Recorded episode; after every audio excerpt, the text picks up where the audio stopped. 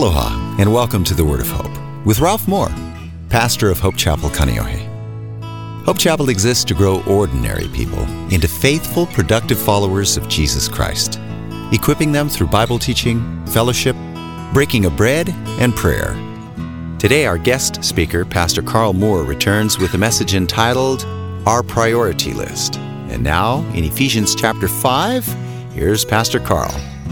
Next week, we're going to be starting a series on spiritual warfare and what that's all about and getting, getting us ready for the, the battles that we face every day as, as the enemy attacks us. Because when we chose to follow Jesus was the minute we chose sides. And suddenly we have a real enemy that's out there. We can't see him all the time, but he's definitely out to get us and to bring us away from the Lord. And so we're going to go into a full series on that. But for today, we're just kind of going to kind of go through and do a recap. And what I was talking about earlier about taking action on these things that we hear, that we become doers of the word and not just hearers of the word. We don't just go, hey, that's great. I'm glad I heard that. I believe in that strongly. I just don't live it out, right? I just never tried to, to take action on it. Today, I'm going to kind of walk you guys through about five different areas that we've been talking through, about five different subjects that we've been talking through in Ephesians. And then I'm going to ask you at the end of each one, as we read through the verses on that one, to, I'm going to give you a suggested action a suggested way to take action and to do something about what we're hearing. As we cover the topic, some of you guys are going to remember, yeah, I remember talking about that. And some of you guys can say, yeah, I remember putting in that into practice. But maybe some of them you're going, I haven't really been doing that. So I want to just kind of go back over what we've been talking about and say, what is the action that you're doing? The Apostle Paul has kind of given us a priority list of the Christian walk as we look through these verses here in Ephesians about how to get along with God, how to get along with other people. The two greatest commandments, loving Him and loving others. So as we walk through that, I'm just going to kind of challenge you and encourage you. Here's an action that you can take to begin to do this. Because, again, some of these sermons you may have heard and thought, that's really great, but nothing really changed in your personal life. Nothing really changed at home or in the office, as we were talking about last week, workers and bosses and all that stuff. So I'm going to kind of throw out some challenges. Um, the reason that I know that this is so important for us to act on it immediately is the other week, or this past week, actually, I think it was a Wednesday night, we went to this uh, big banquet and silent auction for Goodwill Corporation. It was really cool it just being there, and there's other Hope Chapel people there, and we had this great dinner, and it was just really fun night. But the evening ended about nine o'clock, and we figured you know, we had our kids home with grandpa. My wife's dad was in town. So the kids are taken care of. It's only nine o'clock. We're in town. We got all this time. Just the two of us. Let's go do something. This is, you know, it's good. Let's take advantage of this time. And I'm in, I'm in there thinking, okay, we just talked about this, you know, honoring your wife and honoring your husband, and making time. And I'm like, this is perfect. You know, this is an extra night out during the week when we're just together. So my wife's like, you know, let's go do something. We still got some time. And so she, she uh, suggested, let's go watch a movie. And I said, yeah, that, that'll be fun. And then I started thinking, I'm like, a movie. A movie's good. You're out on a date with your wife. But in a movie, what happens is two people just happen to be in the same place watching something else, right? No real interaction between the two of you. And so I just started thinking, no, that's not really that cool. We're, we should take advantage of this time as a married couple, you know, as having a relationship with one another, not just having a relationship looking at a movie and then you go home and go to sleep. And so I said, you know, let's do something different. Let's do something where we got to talk or just hang out. And we didn't know what to do. And so here's what we decided doing for our romantic evening out. We ended up driving all the way to Mililani Walmart and shopping Walmart to like 11:30 at night and driving home. And that, you know what, it was so cool though because at the end of the night, I go, Did you have a good time? Yeah, I had a way better time. Good thing we didn't see the movie, huh? Yeah, that was so fun. That we got to drive in the car all the way out to Mililani together, talking, just discussing what's going on in our lives. As we're pushing the cart, walking each aisle of Walmart. You know, Walmart's one of the best places on the island. How many guys would agree? Walmart rules, yeah? Walmart rules. There's everything, and it's so cheap. So we're walking up and down the aisles, just you know, looking and shopping. And we got a new house, so there's things that we're kind of buying for the house, and and it's kind of cool because it's sharing our lives together, building our lives together, and like, oh, what you know, what could we bring into our house, and just commenting on everything and talking and just and just walking around. I mean, we were there for like two hours in the store, just walking around. You know, came home with all this stuff, but we also just came home with a good night of relating, getting to know each other, one, one another better, um, being able to share what's going on in our lives, knowing what to pray for, and just, just hanging out and being a good married couple. And so I know that if I don't immediately start to remember that kind of stuff, like, what was the sermon about? I gotta, I gotta work on this. I could just say, that was a great sermon about spending time with your wife, but uh, movies easier. Then nothing changes in my life, and I haven't really grown any. Otherwise, I just heard a great sermon. That's good. But it's when you start to think, I got to apply this right now. I could go to a movie or we could go walk around and just talk. And it's that kind of stuff that I'm after today as we're walking through Ephesians. We're going to go through like five key areas here. I want you to be thinking, what's the action I'm going to take after hearing this? Or maybe I heard that sermon a couple weeks ago. I didn't really do anything about it. Maybe now it's time that I took action on this. So let's go to Ephesians chapter 5, and we're going to start off in verse 18. And this is the, the part that I title Continually Filled with the Holy Spirit. Continually filled with the Spirit, because this is the key. This is the foundation. This is the basis for everything else. If we can get this part right, then all these other areas that we're going to look at about submitting to other people, how to have a godly, successful marriage, how to get along with your parents or your children, um, how to love your job, as we talked about last week, all of those other things, you can kind of do them and they can kind of work out okay. But unless you're grounded, first of all, in the Holy Spirit, in the Lord, and in His power, you're not really going to succeed all that well in the other areas. So, this is the key that we need to get um, just kind of hammered into our heads and into our hearts. And it starts off in 18. It says, Don't be drunk with wine, because that will ruin your life. Instead, let the Holy Spirit fill and control you. Then you will sing psalms and hymns and spiritual songs among yourselves, making music to the Lord in your hearts. And you will always give thanks for everything to God the Father in the name of our Lord Jesus Christ.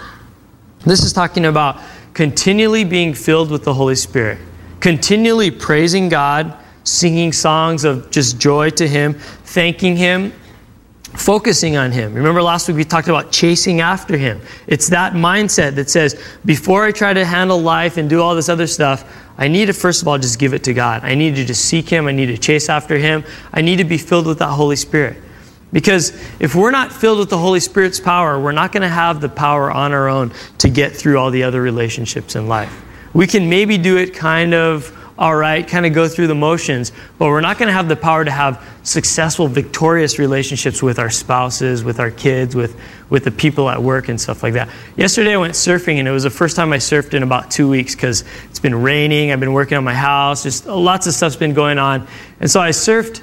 Um, out by Makapu on the on the side, baby mocks they call it, suicides or whatever. We surfed out there for a couple hours, and I found that like after two hours, I was so tired. My arms were just like, ah. And I was still out there surfing. I was still getting waves and still riding them, but I wasn't at 100%. I was just like, why am I so tired? And I remembered, well, I hadn't surfed in two weeks.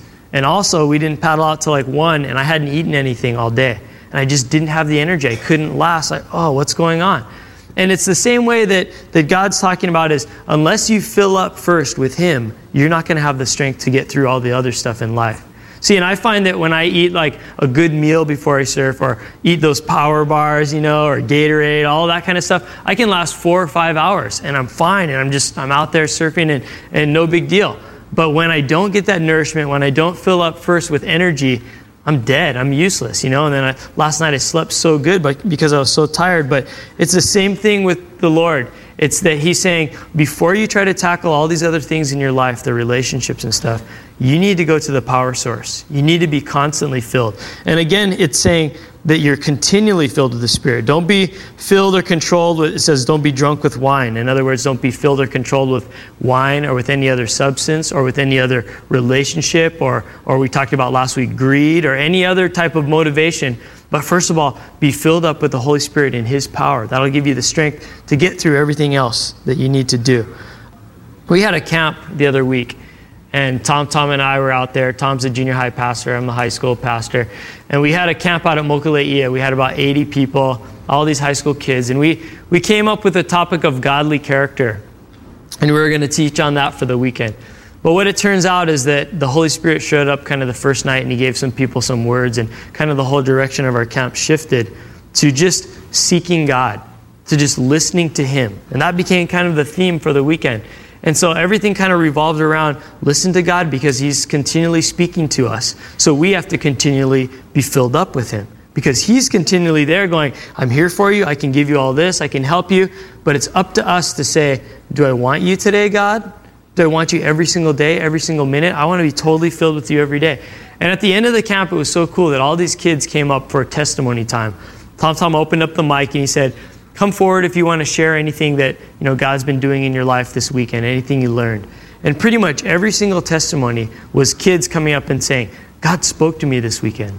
God gave me visions. And when I, when I say visions, I mean visions from the Holy Spirit. These weren't like kids just making stuff up, going, oh, well, I had a dream once and blah, blah, blah, blah. But it was the kind of thing where a girl would get up there, she goes, I never had anything like this before, but I feel like God wants me to share this. And I just saw this picture when we were worshiping last night. Da, da, da, da, and she starts saying this stuff, and everybody in there just starts getting chicken skin, like, oh, that's the Lord. That's the Lord talking. And we can see what that means, what it's saying to us. And all these kids started saying, God was speaking to me. And one kid said, I didn't see any visions or anything, but when I had devotions yesterday morning, it was like God was just talking to me. And I was talking back to him. And I was reading in my Bible, and he just started telling me, hey, you need to change this in your life. And then I would talk back, okay, God, well, should I do this? Should I do that? Yeah, and you should do this too. And he said, I just had this conversation with the Lord, and it wasn't a loud voice, but I just knew he was telling me stuff, and I was talking back. And the kids learned at the end of the camp that God is always talking to us. His Holy Spirit is always there and available to us. It's not something we have to conjure up and work at. It's always right there. The Holy Spirit's in us. But are we constantly asking for, I want to be filled completely? I want to be under your power. The one thing that I've learned in, in submitting to the Lord and going through this, this walk with the Holy Spirit is this one phrase that He kind of gave me. And it's, I've said it in here and I just want to repeat it again. It's that you don't run your life with God's help. This is the thing that God always tells me. Carl, I want you to know you're not living your own life. You're not running your own life with my help by calling on me once in a while for help. It's that you got to understand that I run your life. And you can help by getting out of my way. That's what the Holy Spirit wants. Is that the only way we can help him is to really surrender and give it all to him. It's like it's not about me. I'm not running my life and saying, "God, I need you for a little bit over here right now." It's saying, "God, my whole entire life, it's yours. Take it. All the victories, all the mistakes, all the problems, everything, here you take it, God. You you fix it. It's broken. I don't know what to do. It's yours." And you know what? Let me help you out by just stepping aside and letting you, you have a little bit more control. And that's what it is to be constantly filled and controlled. It's every day. One of the things that I do every single day when I wake up is I pray as I pray for my day. I just say a quick prayer that says, God, use me today. I want to be used by you today in some way, in some somehow, some some way that I could pray for someone, I could touch a life, I could speak to someone, I could offer words of encouragement. It's I'm totally submitted to you, God. Have your way with me. And one of the amazing things is that as, as you do this, the basic thing before all these other things work out is, is as you begin to get closer to God, He begins to kind of tweak and tune up all those areas of your life that you didn't even notice were wrong. There was, you know, there were some kids coming, coming up at the camp saying, you know what, I didn't even know that this was a sinful area, but as I've been listening to God and pressing in and wanting to be filled with Him, He's been showing me that, you know what, I got to stop, stop hanging out with these certain people. I got to stop doing this one habit over here because I thought it was okay, but it's really not pleasing God. And God begins to show you the things in your life, and you begin to become a better person just because you start seeking Him and He starts exposing different things in your life. And I was reading in my, my Bible the other day um, in Psalms 19, verses 12 and 13. And it basically just talks just about that, the hidden sins in our life. It says, How can I know all the sins lurking in my heart? Cleanse me from these hidden faults. Keep me from deliberate sins. Don't let them control me. There's that word again, control. Then I will be free of guilt and innocent of great sin. It said, as you get, start to get closer to God and His Holy Spirit and just say, Here, here's my life, I surrender it to you. God starts showing you little areas that are like, Oh, you know what? That little hidden thing over there? Oh, that, God? Yeah, that's, that's not really helping your life out. If you take care of that now, then things will go better. Oh, really? I didn't even see that there before. But it's the closer you get to Him, you let His light shine into all those little dark places, and things get exposed, and you find your life just getting better and better, and you didn't even know it could have gotten better because that stuff was hidden. But God starts to show you where it is, and He starts to expose it to you.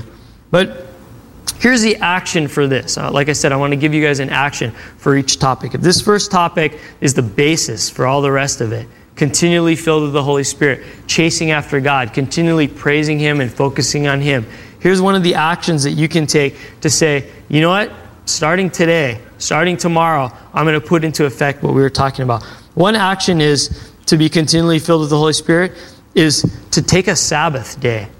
Because, see, this is one of the top 10 list commandments in the Bible, right? God's top 10 list in the Bible, the 10 commandments. One of them is to take a Sabbath, to, to, to do exactly what we're talking about, to be filled with the Lord, to revive your body, to rest, and to focus on Him, to give Him some time.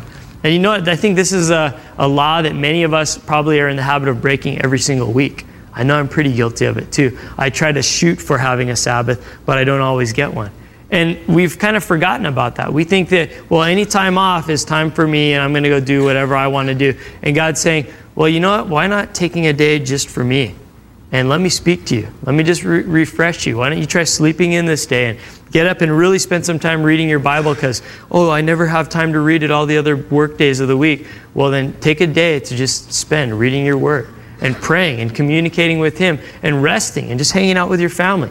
Take a Sabbath. There's one action that you can plan to do.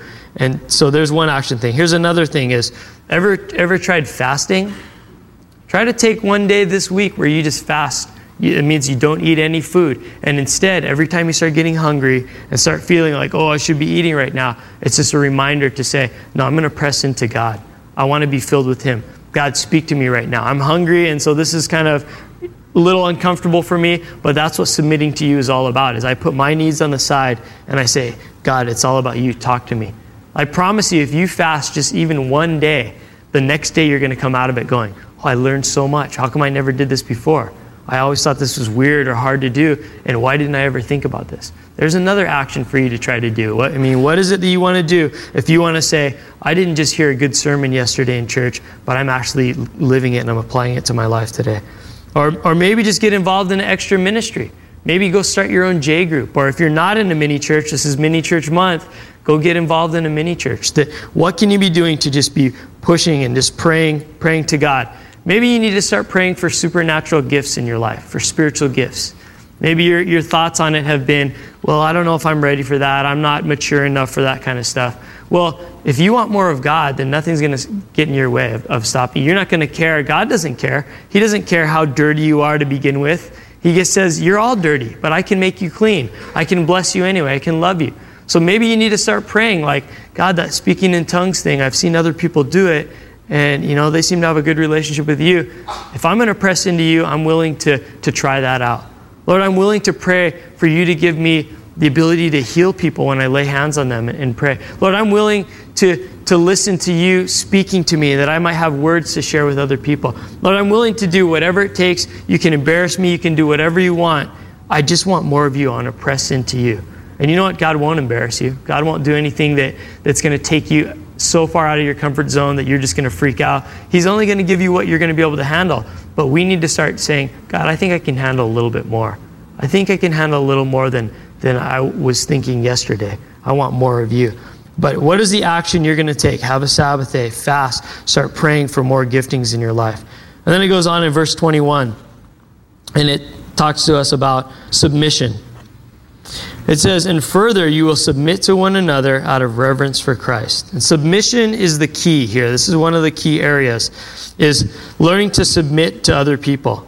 See, if you're really saying, I'm filled and I'm controlled of the Holy Spirit. I've given God control of my life. God, you have your way with me.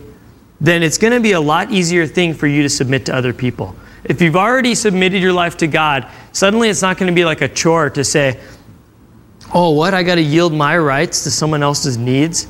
I got to give up something of me so that I can bless someone else. See, it sounds all by itself, that sounds like it's a lot. Like you got to give up yourself your selfish interests, and you got to seek the needs of other people.